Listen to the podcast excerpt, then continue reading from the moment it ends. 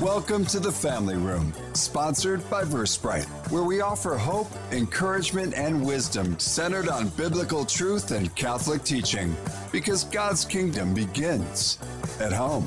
Now, welcome your hosts, Mari, John, and Craig, right here on AM 1160 The Quest, your Atlanta Catholic Radio.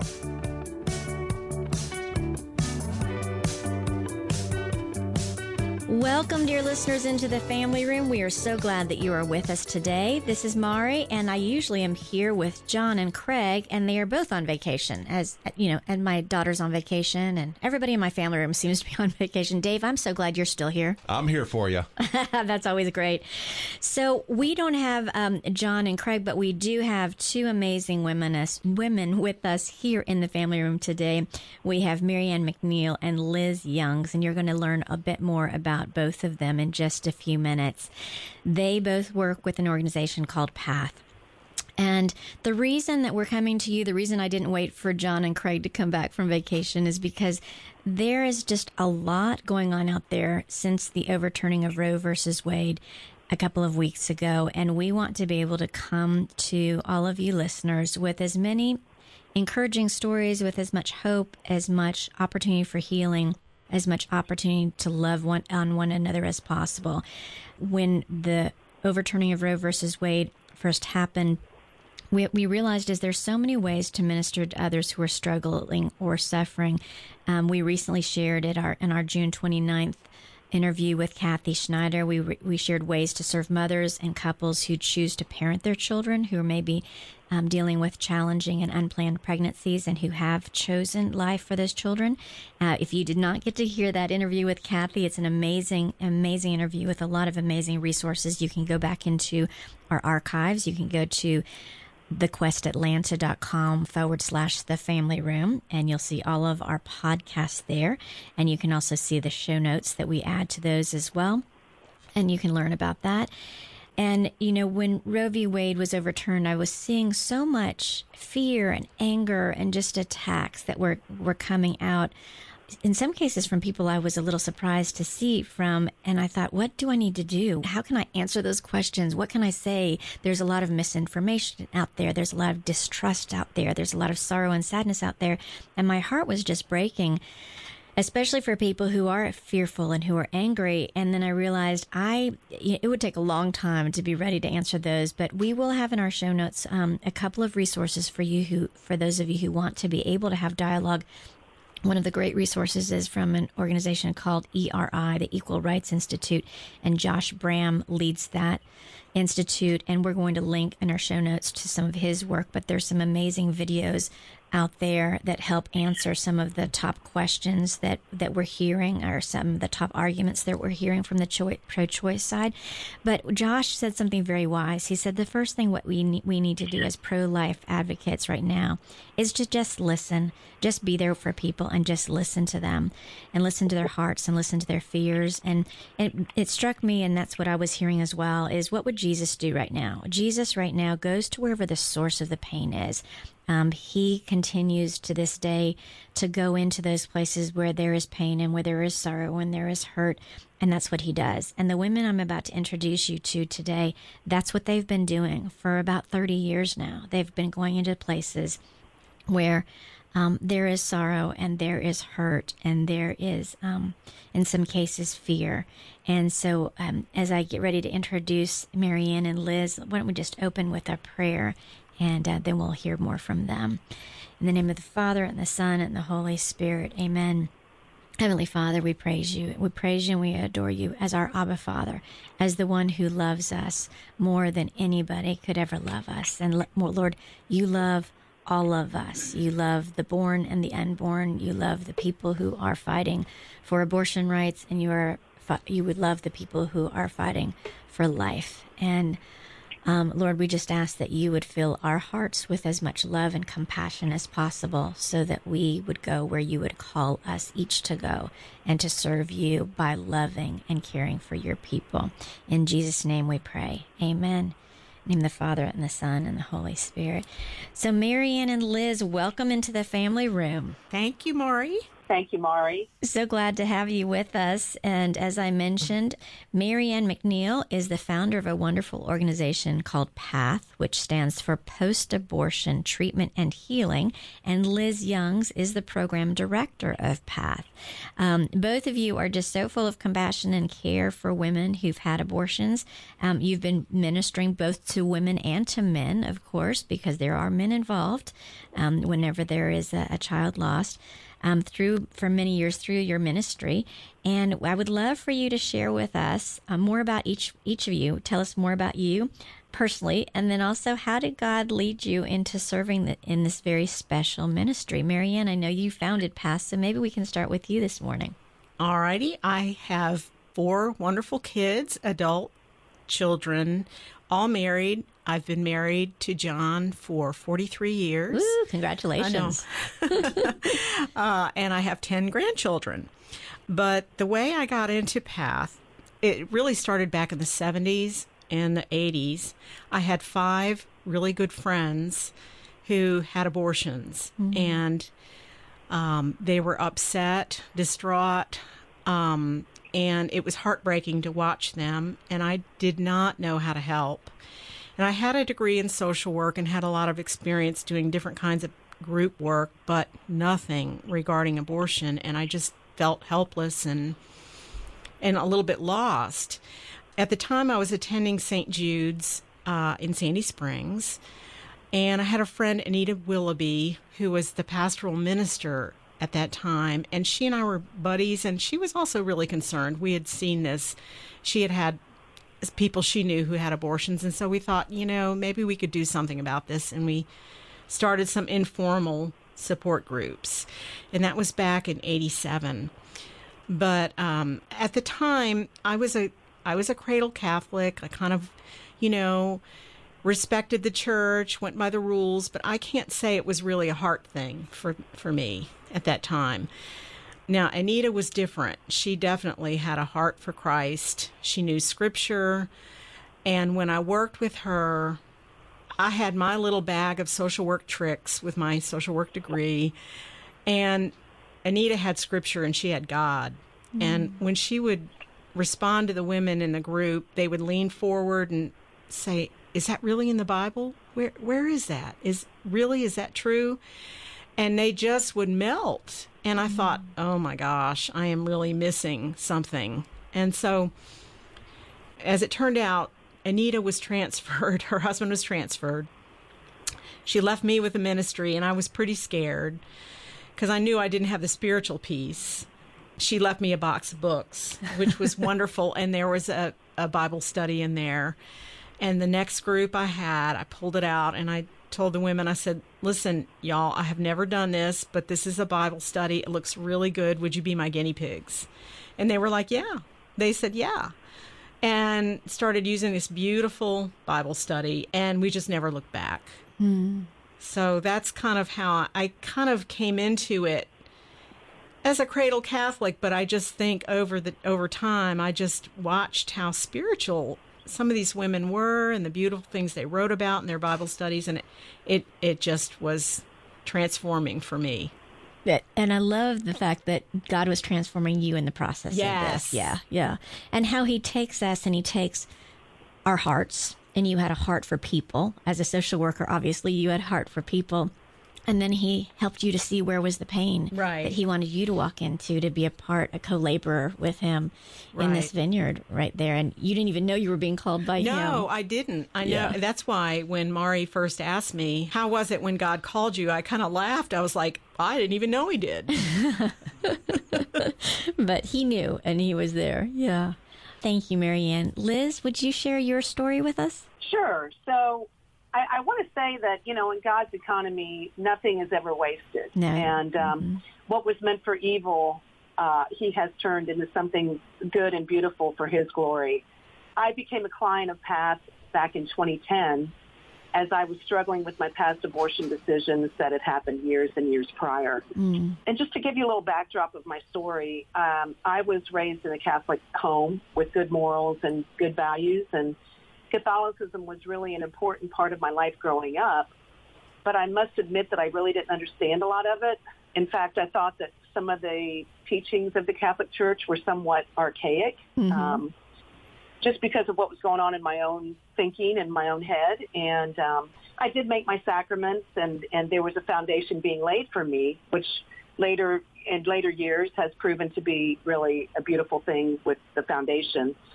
Um, but seeds were being planted, but I I really didn't understand my faith, and nor did I rely upon it. Um, so going to church back then was something that we did, um, and I just kind of went through the motions. So in my teens, uh, I was trying to grow up too fast, and I got involved with alcohol and drugs. And after high school, I became involved in a seven-year dysfunctional relationship. And um, the fruits of that relationship, I had gotten pregnant twice during that relationship, and both those children I aborted. Mm. Um, I knew it was wrong, but I tried to justify it. Um, both he and I were deep into alcohol and drugs, and I wasn't ready or well enough to be a parent, and neither was he. And I was embarrassed to be pregnant out of wedlock. And so after that relationship ended, um, after the seven years, I jumped right into another destructive relationship, which lasted for four years.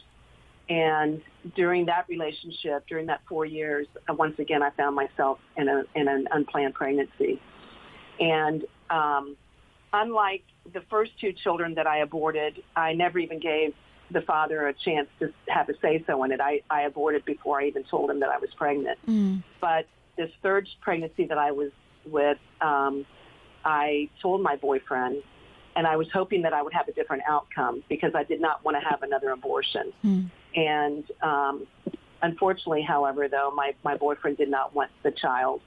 And so to save my relationship with him, uh, I made the decision to abort my third child. And, you know, the, the strange thing about abortion, even though I knew it was wrong, when I went and had uh, my abortion, you know, at first I felt relief, like the crisis is over. But that quickly turned into unbearable grief and sadness and sorrow.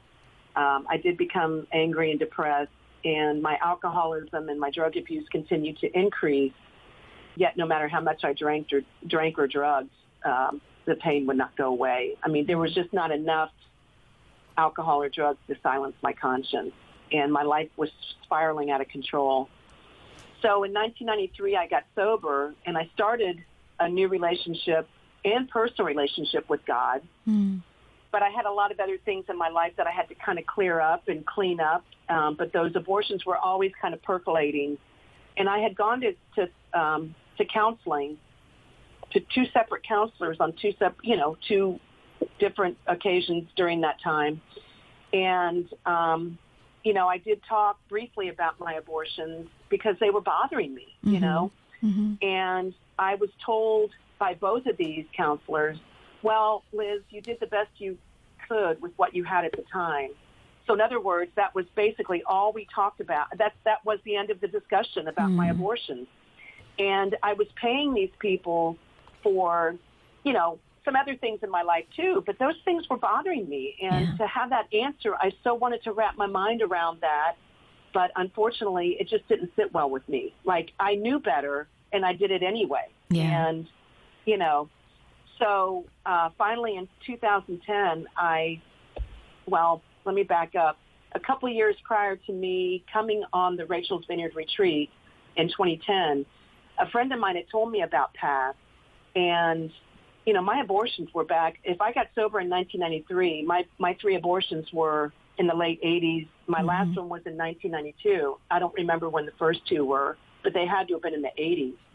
And so all these years, you know, had gone by, and um, a friend of mine told me about PATH, and I said, you know what, I don't need that. I'm I'm good. You know, she told me what PATH was all about, and I said, I don't, I don't need to do that. You know, I'm those were so long ago. I'm I'm all right. And I think that's Um, the lie that's being told to women too, right? Oh, you don't need to worry about that, right? Yeah. Absolutely, Yeah. absolutely. And we'll get into some of the symptoms of um, a Yeah. woman that is experiencing an abortion in, in a little bit later. And, and I was definitely symptomatic of all those, um, although I never connected the dots. But, you know, when I did attend the Rachel's Vineyard retreat and participated in a Bible study with the PATH ministry, um, what I what happened with me was for the first time it was a safe place for me to share my secrets with others who had been there also. Mm-hmm. Um, and God poured out His love and grace and mercy and forgiveness, and and I was able to acknowledge my three children and grieve their loss yeah. and accept their love and forgiveness, you know, for the first time. And you know what God did for me was He showed me that His mercy is bigger than my poor choices. Yeah. And you know, um, I was able to name my three children, um, Catherine, Rachel, and Matthew. Mm. And by me uh, coming on that retreat and the Bible study, you know, it was almost like it's Matthew. It says, "You are the light of the world. A city set on a hill cannot be hidden, nor does anyone light a lamp and put it under a basket, but on the lampstand, and it gives light to all who are in the house." Let your light shine before men in such a way that they may see your good works and glorify your Father who is in heaven. And the reason I love that scripture is because what happened to me during that retreat and during my healing process, um, how could I remain silent about this? Mm. You know, I'm, I'm a paralegal. I worked in the legal field for many years, and my parents got ill. And after I had come on the retreat, I reached out. I think it was a couple years after my retreat um, later, and to, to one of the facilitators, and I said, you know, what's going on with PATH? How can I get involved? Because I really wanted to pay this forward. Mm. And, you know, I started working under Mary Ann as her admin person when Mary Ann was director. And then when Jody Duffy was director, I was I served as admin. And somehow, you know, like I said, in God's economy, nothing is ever wasted. And here I am now, the program director, and I absolutely feel so honored and privileged to be in this. Um, in my, I'm in my element. You yeah. know, yeah. I'm exactly where God wants me to be. So I'm, Yeah. I'm, I feel so blessed. Thank you, and thank you for the um, the intimacy that you've brought us into, and for the um, just the beautiful way that you have been so open in sharing some very difficult parts of your life with us. And I think that that's what happens is that the evil one wants to have all that hidden, right? He wants to keep all of those things hidden because if they stay in the darkness and they don't come into the light, they can't be healed, and yet God won't be glorified unless you're able to do that. So thank you for for your willingness to be so transparent. Um, so, listeners, if you are just joining us, you are here in the family room. We are talking with Mary Ann McNeil and Liz Youngs of PATH, the Post Abortion Treatment and Healing Ministry. Um, so, both of you um, mentioned, you know, Mary Ann, you had these five friends, and Liz, you had your own personal experience. Both of you mentioned different symptoms that women were having after an abortion. And as I mentioned a minute ago, you know, we do hear a lot of lies about out there about oh nobody there's no there are no symptoms afterwards. Your life is great. You're you're on a great path afterwards. You know all the problems have been overcome and taken care of. But that's not what you've seen personally and that's not what you've seen in the hundreds of women that you've worked with through path as well. And um, liz you just mentioned that oftentimes people don't connect the dots between what's happening in their lives and a past abortion would you dry, would you guys describe that a bit further um, what what is it that you see happening? What are some of those symptoms that women are dealing with? Well, um, you know, first of all, I'd like to say that a mother's job is to nurture and protect. Mm-hmm. And when a woman experiences an abortion, um, she fails her child. You know, Mhm. she is not nurturing and she's not protecting that child.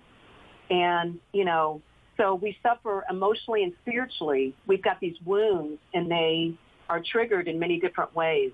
Some of those symptoms can be um, um, anxiety, just this overwhelming anxiousness, and or women may be. I was uncomfortable with being around babies and pregnant women and being at baby showers. Mhm. Um, even when my own sister started having her own children, I was jealous of her of her pregnancies, and I was uncomfortable to be around her and my little nephews. Mhm. Um, and um, another common symptom, I've had three abortions, and it's that repeat pattern of repeating the unplanned pregnancies. Um, It's it's the, another common symptom, um, full of anger and irritability, just being on edge, and that's the longer I, you know, as I got into years since my abortions, I was full of that anger and irritability, and I didn't even know where that was coming from Mhm. um, and and what's so prevalent with uh, uh, many of us, most of us, is the guilt and the shame. Those were our constant companions, and it causes us to have difficulties with intimate relationships. And I don't mean just boyfriend, girlfriend, husband, wife. I mean we keep people at arm's mm-hmm. length, not letting them to get to, to mm-hmm. know the mm-hmm. real us mm-hmm. for many years, and you know. Um, and that, you know, Mary Ann, um, she also knows that, you know, I mean, that we, we, we could become very isolated, you know, mm-hmm. and that's a, that's a perfect storm for depression mm-hmm. um, to settle in. Yeah. So those are just some of the symptoms, you know, and you don't have to have all the symptoms in order to, uh, you know, think, oh gosh, you know, um, also my alcoholism, my drug addiction, eating disorders, um, you know, just this unresolved grief that we that we share, you know, what I've learned is all losses need to be grieved, no matter what they are. Yeah. And, you know, society, you know, we've got society shouting their abortion. Um, and we also have people like what I experienced, you know, you did the best you could with what you had at the time. So there was no, no talk about, oh, this needs to be grieved. This mm-hmm. needs to be processed. Mm-hmm. And so we're left holding this unresolved grief in our heart. And as mothers, that's the grief of the loss of a child or children um, that is it's unbearable. Right, mm-hmm. right, yeah. Yeah, and when you stuff these feelings for so long, they're going to come out some way. Like what you said, Liz, irritability or depression or anger or anxiety. Um, some other symptoms that I've noticed eh, people don't want to go to the doctor, mm. for, even mm. for mm-hmm. ordinary things, because it just reminds them of the clinic. Um, another symptom is um, mothers becoming very, very overprotective of their subsequent children, um, you know, to a ridiculous extent sometimes, um, which was a surprise to a lot of people. They didn't know, they didn't connect that one. I've, mm-hmm. I've had that one too. Mm-hmm. So. Yeah. Yeah. So that's so very helpful. And I think, especially right now, um, we've just come through this pandemic and we've seen how isolation can create depression. Depression and anxiety are huge right now, but there's that isolation from abortion that creates that depression and, and as well. And um, and all of these things that you just talked about. I had one um, young woman tell me about how she suffered basically PTSD symptoms um, mm-hmm, after mm-hmm. an abortion Mm-hmm. And, you know, yeah. that's one of the reasons we're talking about this right now because anytime abortion is in the news, that becomes one of the triggers. Like you guys said, the trigger could be a doctor's appointment, the trigger could be somebody else being pregnant or having a, a child. But the trigger is also whenever abortion is talked about. So we want to get out there and be there for those women who are being triggered right now because of past abortions that they've had. And, um, you know, it, it's really important for people to be aware of those symptoms and the resources, especially now after the overturning of Roe v. Wade because of this triggering. And I know several of you, have, and several times you guys have said in the past that sometimes it took, like Liz, for you many years for women to come and um, seek help, but you're actually seeing women come more um, recently, re, uh, more recent after their abortions as well. What's what's some what are some of the things that you're seeing there? Uh, well, what I'm seeing there are, um, you know, the chemical abortion, also known as the, the abortion pill. Right. Um, it, it's a completely different animal than having a surgical abortion. Mm-hmm. Um, when a woman experiences a surgical abortion, such as what I experienced, you go to the clinic and, um, you know, it, it, I was awake for all three of my abortions, but um, you know, there's there's medical personnel there kind of dealing with all of this, you know, this stuff. And um, when a woman experiences the, the pill abortion or the chemical abortion, they are given the first set of pills at the clinic to start the process, mm-hmm. start the termination. And then they are sent home with a se- second set of pills for them to take the next day, mm-hmm. which um, starts the contractions and starts, you know, to mm-hmm. empty out the, the, the contents of their uterus. Um, and they are left to their own devices with mm. this. Um, you know, they kind of shroud it by saying you can you can have this you know procedure done in the in the comforts of in you know privacy of your own home as opposed to being in a clinic where it's more invasive blah blah blah with the surgical but they're not told everything that they are they are going to experience yeah which is you know very traumatizing um, you know, beyond traumatizing because they have everything.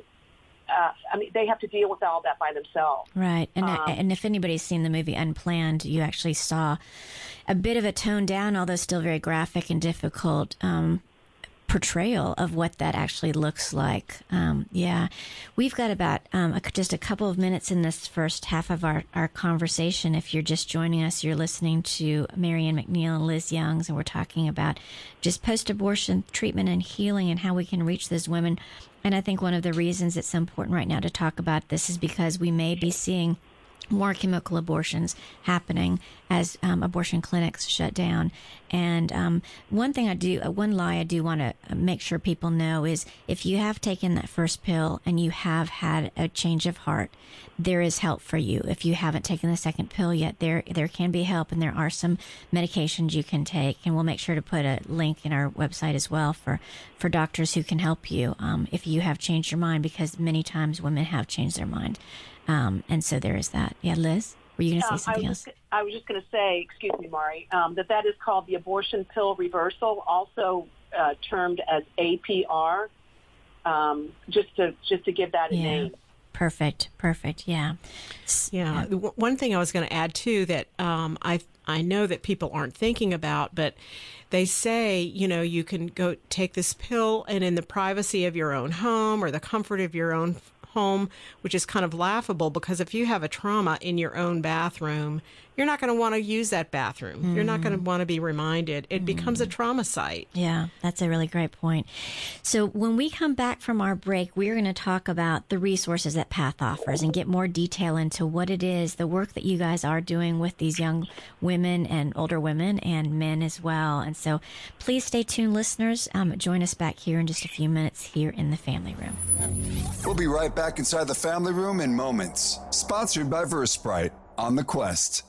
In today's world, cybersecurity is critical for your business. Award winning Versprite provides solutions to protect your company from hackers. For protection now, see Versprite.com. That's V E R Sprite.com. The Quest thanks Versprite for their support. The Quest presents Pro Life Minutes. Healthcare providers should care about health, right? Why then has Planned Parenthood's actual women's healthcare services dropped over 72% in the last 10 years? Abortion is not healthcare. Abortion kills. Planned Parenthood is the largest abortion provider in the United States with 700 abortion facilities, and in the 2019 fiscal year, they ended 345,672 innocent American lives. This is an increase of 13,000 in the last year and 25,000 over the last two years. To put that in context, that is about half the population of Washington, D.C. Why then does the United States government continue to send the millions of taxpayer dollars in funding and grants year after year? If we don't stop them, no one will. Let's love God by loving life. Show the world that every life matters by speaking up for life at every opportunity. For more homegrown wisdom, visit thequestatlanta.com. Here at The Quest, we often hear how our programs touch hearts and change lives. Now more than ever, people need to hear the truth and beauty of the Catholic faith. As a 100% listener supported station, The Quest relies on monthly donations to stay on the air. Please consider making a monthly donation to The Quest and help us continue to provide inspiring Catholic programming. Monthly donors are the lifeblood of the station. Visit thequestatlanta.com to donate. Thank you for your support. Hi, this is AJ with The Quest. Did you know that we are on a mission to invite, inform, and inspire listeners like you? We want you to embrace your journey and take one step closer to God by not only listening, but engaging with us. In fact, we could use your help with making this vision a reality. I ask you to prayerfully consider joining us as a missionary to help with volunteer tasks at our studio in Roswell, Georgia. If you feel called to help and would like to learn more, please send us an email at info at thequestatlanta.com.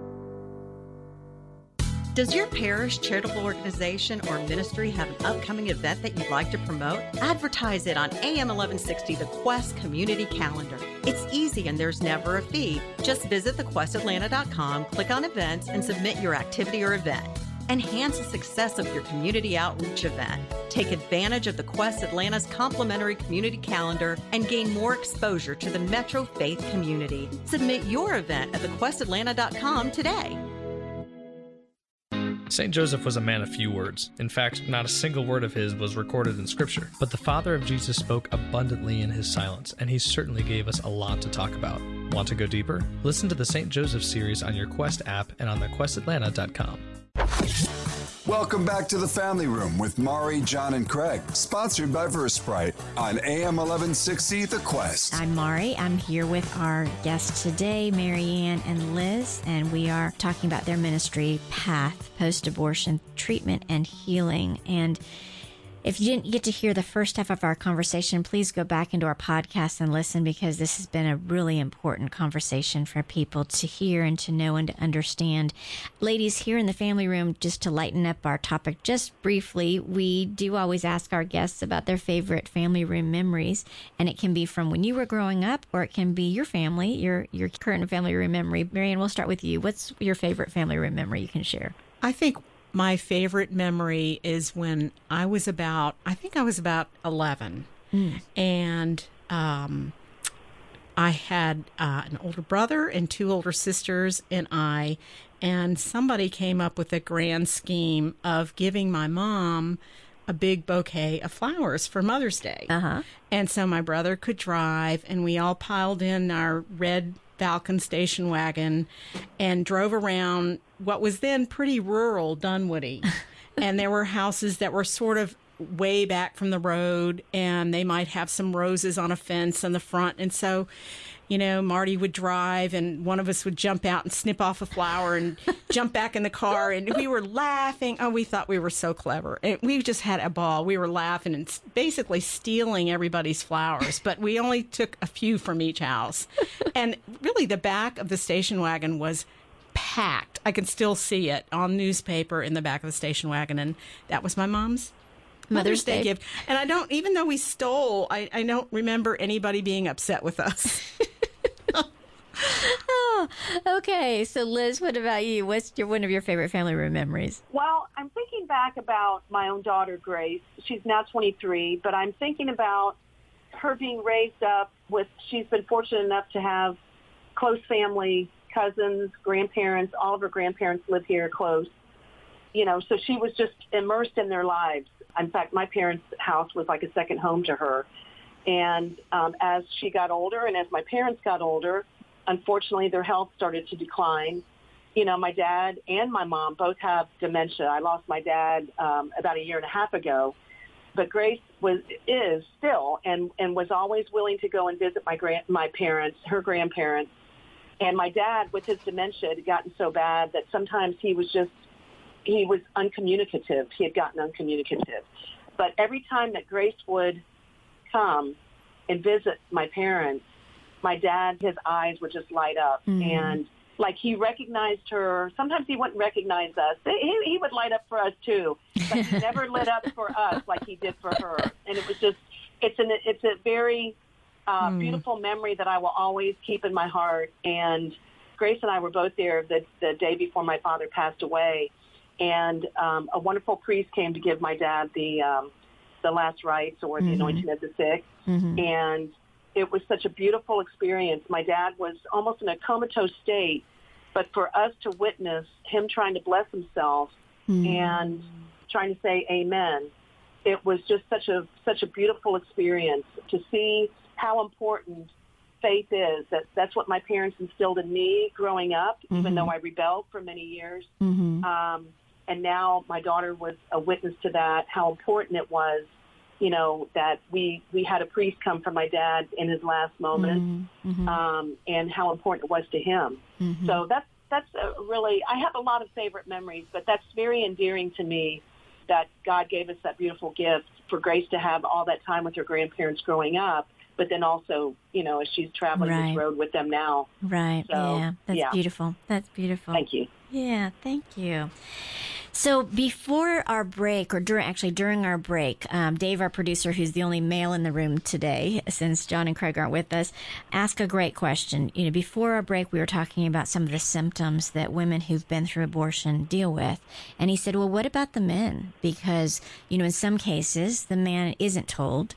Um, and does not get a chance to know or intervene or have any say in this, unfortunately. Um, but there are times, obviously, that the man does know. And what about the symptoms that men face? So, what is it that you guys have seen in the men you've ministered to? What are the symptoms that they're facing as a result of abortion? That's a good question, Mari. Just like a mother has a job, but a father's job is to provide and protect. Yeah. And so when they fail, uh, not only their wife or their girlfriend or whatever, the the, chi- the child's mother, to provide and protect, they also fail on the unborn child's level. Yeah. As a result of that, many men experience rage, Mm-hmm. uh, anger. Um, they also struggle with lack of intimacy, perhaps a porn addiction, workaholism. They just throw themselves into work, um, alcoholism, drug addiction. They they struggle. We offer healing for men also Yeah. uh, because of these symptoms, and many of them, many of the men do not connect the dots either. Yeah. Just like a woman doesn't connect the dots. Yeah, so let's jump into that because I think it's important for us to understand some of the resources that Path offers. And I know there are two very specific ones that you offer. You and you alluded to it, Liz, that you actually went through the the Rachel's Vineyard um, retreat, and then there w- there's this Save One Bible study. So, Mary Ann, would you start by sharing with us a bit more about the Rachel's Vineyard retreat?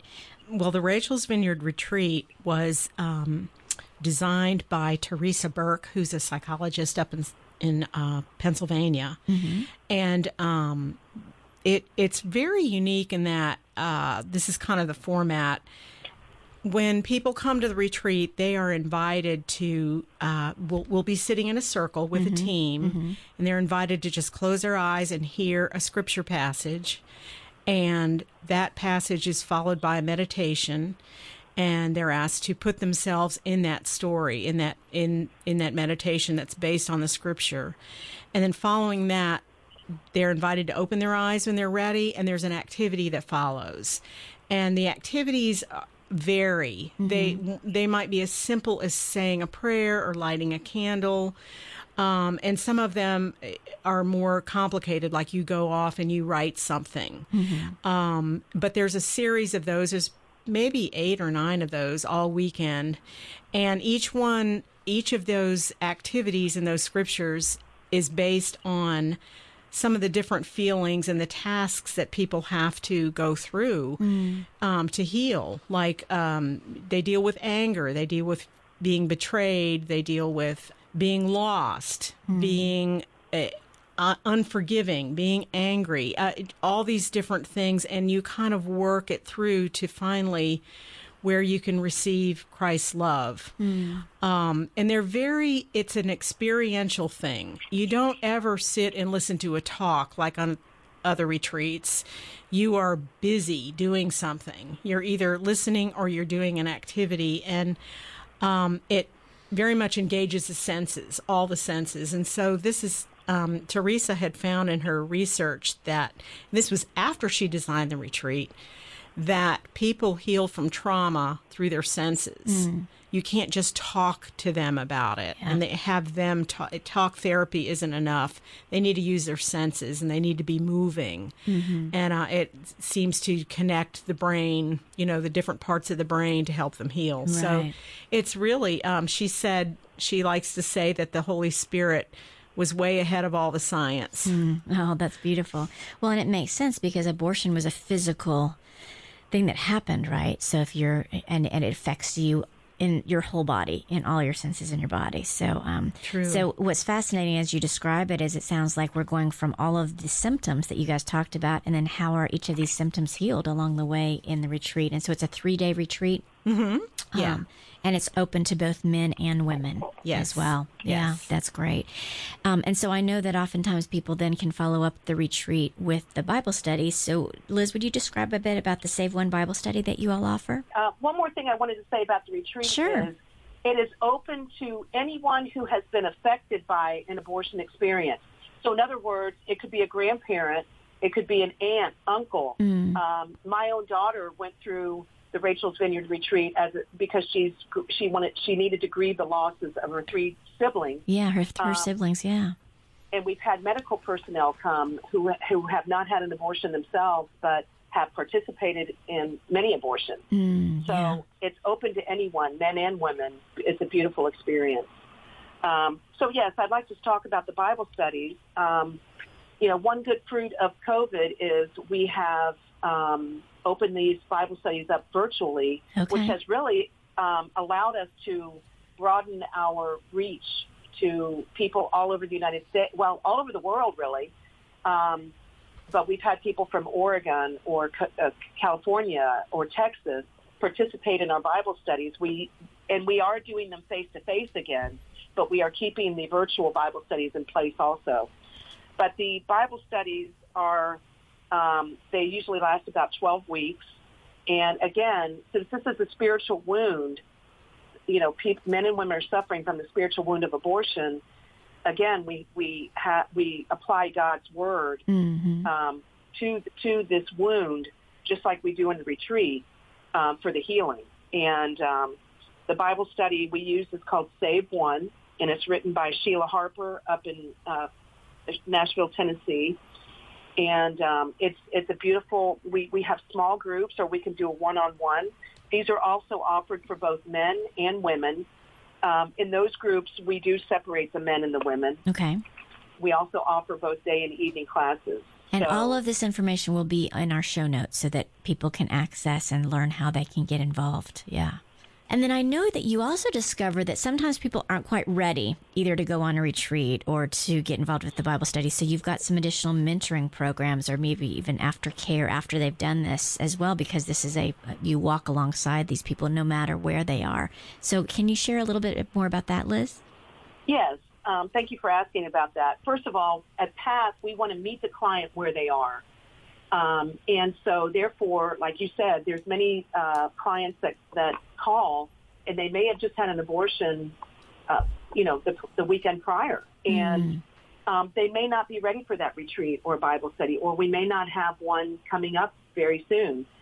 So this, the mentor, it's a one-on-one mentorship program where which is really ideal for someone who may be just starting their healing journey. Um, we will match them with a mentor, and our mentors, all of our volunteers, I mean, that's the heartbeat of our organization, are our fabulous volunteers and facilitators. Um, they have all come through our programs, and um, um, most of them have experienced an abortion themselves. Um, some of them have not, though, that, that have a heart for, for this ministry. But the mentorship lasts for about eight weeks, and it, it this is usually done on the phone, Mm-hmm. um, and and it's it's really good for someone who needs to unpack their story, um, and sometimes they don't want to meet like face to face because it's so they've been so traumatized, and there's so much shame that is involved that it's best for them just to do this over the phone, you know, just um, and just have an audio, you know, connection with someone as with all of our programs, we do, you know, provide a safe place for them to tell and unpack their story and to Yeah. process that. Um, and it also includes sharing and listening and, and praying with the mentor. Um, the mentor is compassionate and they, they come into a, a non-judgmental um, environment. And we also have a little little booklet that we take them through. It's a little curriculum that we use.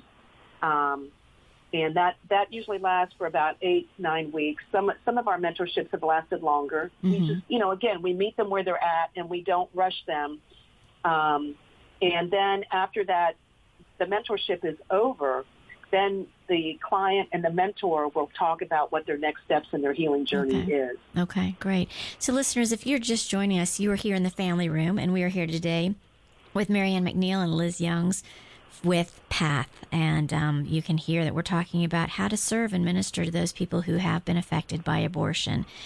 So, um, one of the things that I think is so important too, and we'll make sure on our website we have a way that you guys can, uh, in our show notes, how you can get involved with PATH.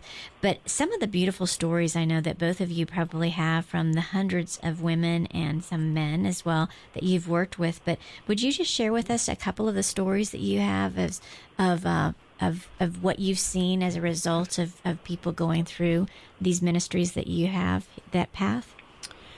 Um, I have a story. Uh, there was a, a woman who came to a Rachel's Vineyard retreat Uh, this is actually many years ago, but she um, had not told her family she had an abortion, and she hadn't told her husband, and she had, I believe, she had three daughters. Um, and at the end of the retreat, we have a beautiful memorial service where we honor the children that were lost to abortion, and we invite. well, prior to COVID, we we allowed them to invite their family members to come and share that that service with the person who has gone through the retreat. And so she had to call her her daughters and tell them what had happened and invited them to come to the memorial service. And her three daughters, they all came, they supported her. It was very beautiful. And um, after the service, she found out that one of them was pregnant and was considering abortion. Oh, wow. And um, changed her mind and had the child, Oh, you know. my word.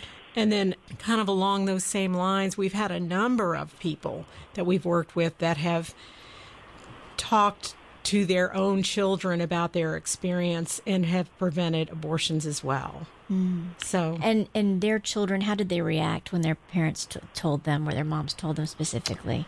you know, to a one, I, I've never known of anybody that was rejecting of their parent or ugly about it in any way. I mean, they're amazingly compassionate. Mm. Um, And that's probably a fear of not Oh, sharing because they're afraid of the judgment. And Of yet, course. wow, it was the opposite. That's Yeah. beautiful. Yeah. That's beautiful. Liz, how about you? What are what are maybe one or two of the stories that you can share with us? Well, what comes to mind um, is is a beautiful uh, redemption story um, um, of, of a woman that she held the secret of her abortion for almost 50 years, and um, she came through the retreat and she was struggling with that because you know uh, we we just as a protective um, we just, as a protection for ourselves we try to we our, our hearts become almost like stone and um, you know we don't want anything to penetrate that, um, including the healing balm of Christ. Yeah. Um, But anyway, on as the retreat uh, went on, she finally uh, allowed God to come into her heart, and she it was just such a powerful experience for her. And this was just a couple years ago, and now she has come back uh, to serve on our Rachel Vineyard retreat. She co-leads Bible studies for us. She is the regional coordinator for Silent No More uh, awareness campaign, and she shares her testimony publicly to whoever uh, she can. Um, and she is one of my most active mentors as we do the one-on-one mentorship program.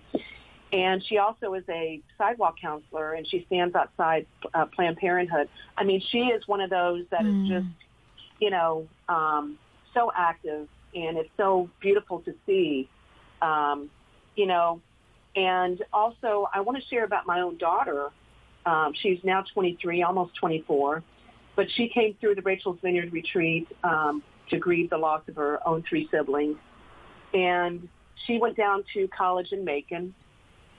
And uh, I get a phone call from her one day, and she said, "Mom, there's a girl that I work with, and she's pregnant, and the father of that child is is you know, really pressuring her to abort. Can you come down and talk with her? And I said, well, I mean, I can't just swoop in there and, you know, does she want to talk to me? And she said, she does. She goes, I shared your story, a little bit of your story with her. So um, anyway, I went down to Macon and the three of us went to dinner and I shared my story with her. And um, she has chosen, she chose to parent and she, her daughter now will be two years old in September Oh wow. just and and my daughter i just really appreciate her courage for speaking out yeah. um, you know when you're when you're in college and most colleges are liberal and pro-choice um, she stood her ground and went out on a limb and didn't care what people thought because she knew that a life was at stake Yeah. and so it's a beautiful story beautiful testimony to life That is beautiful. And you know, that only happened because of your b- willingness to share and be vulnerable and share your story with your daughter. And so Yeah. then she was able to to move into that. That's just beautiful. Move into, you know, as you guys told those stories, I, you know, the image, one of the images that came to me was the woman at the well and how Jesus stepped into her story and where she was hiding and she was isolated from other people and he stepped into her story and he offered her mercy and grace and forgiveness and love and compassion, which is all that they get to experience through your Rachel's Vineyard retreats and through these Bible studies. And then that woman at the well went yelling back to mm-hmm. her village, right? And she wanted to share with everybody and she wanted to offer that same love and compassion. And that's what essentially your daughter did that, Liz. She offered that hope and that compassion and that love to that young woman who was struggling. Now there's a, a precious two year old baby. Um, because of that that obedience to that, that's beautiful. Um, well, I tell, I yeah. tell you, Maury, Mari, I have not yet met a, a, person who has been through an abortion healing program who repeated an abortion, which is testimony in, in and of itself. And healing breaks that trauma cycle and prevents repeat abortion. Yeah. And it also, as a result of that, I mean, we have countless stories where some of the greatest pro-life warriors in the movement are are those of us who have been wounded by abortion. Right, right. Um, you know, we have been there. We have experienced the pain and loss from abortion, and we have been part of the great redemption story. That Yeah. Jesus' miracles are still alive and, and being performed. So I just wanted to put that there. Of course, amen. So well said. So well said. I think that sometimes it's so important. God still gives miracles. God still provides miracles, and there is always hope in Christ. Um, one of the things that you just referred was you can be involved in the ministry if you've had an abortion, but you can also be involved in the ministry if you haven't had an abortion as well. And so, um, can you guys just briefly share? We've just got about two or three minutes left. Can you share a couple of the ways that people can get involved with PATH and help? And PATH um, now is actually part of the pregnancy aid um, clinic here in Atlanta, um, PAC. Um, so, but we'll have links to that. So, how can people get involved and serve with PATH?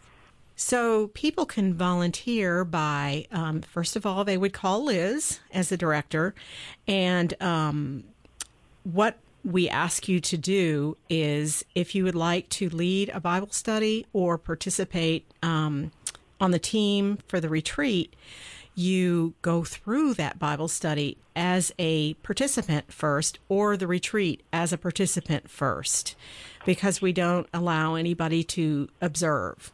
Um, and if you have not had an abortion, we ask that you grieve another issue.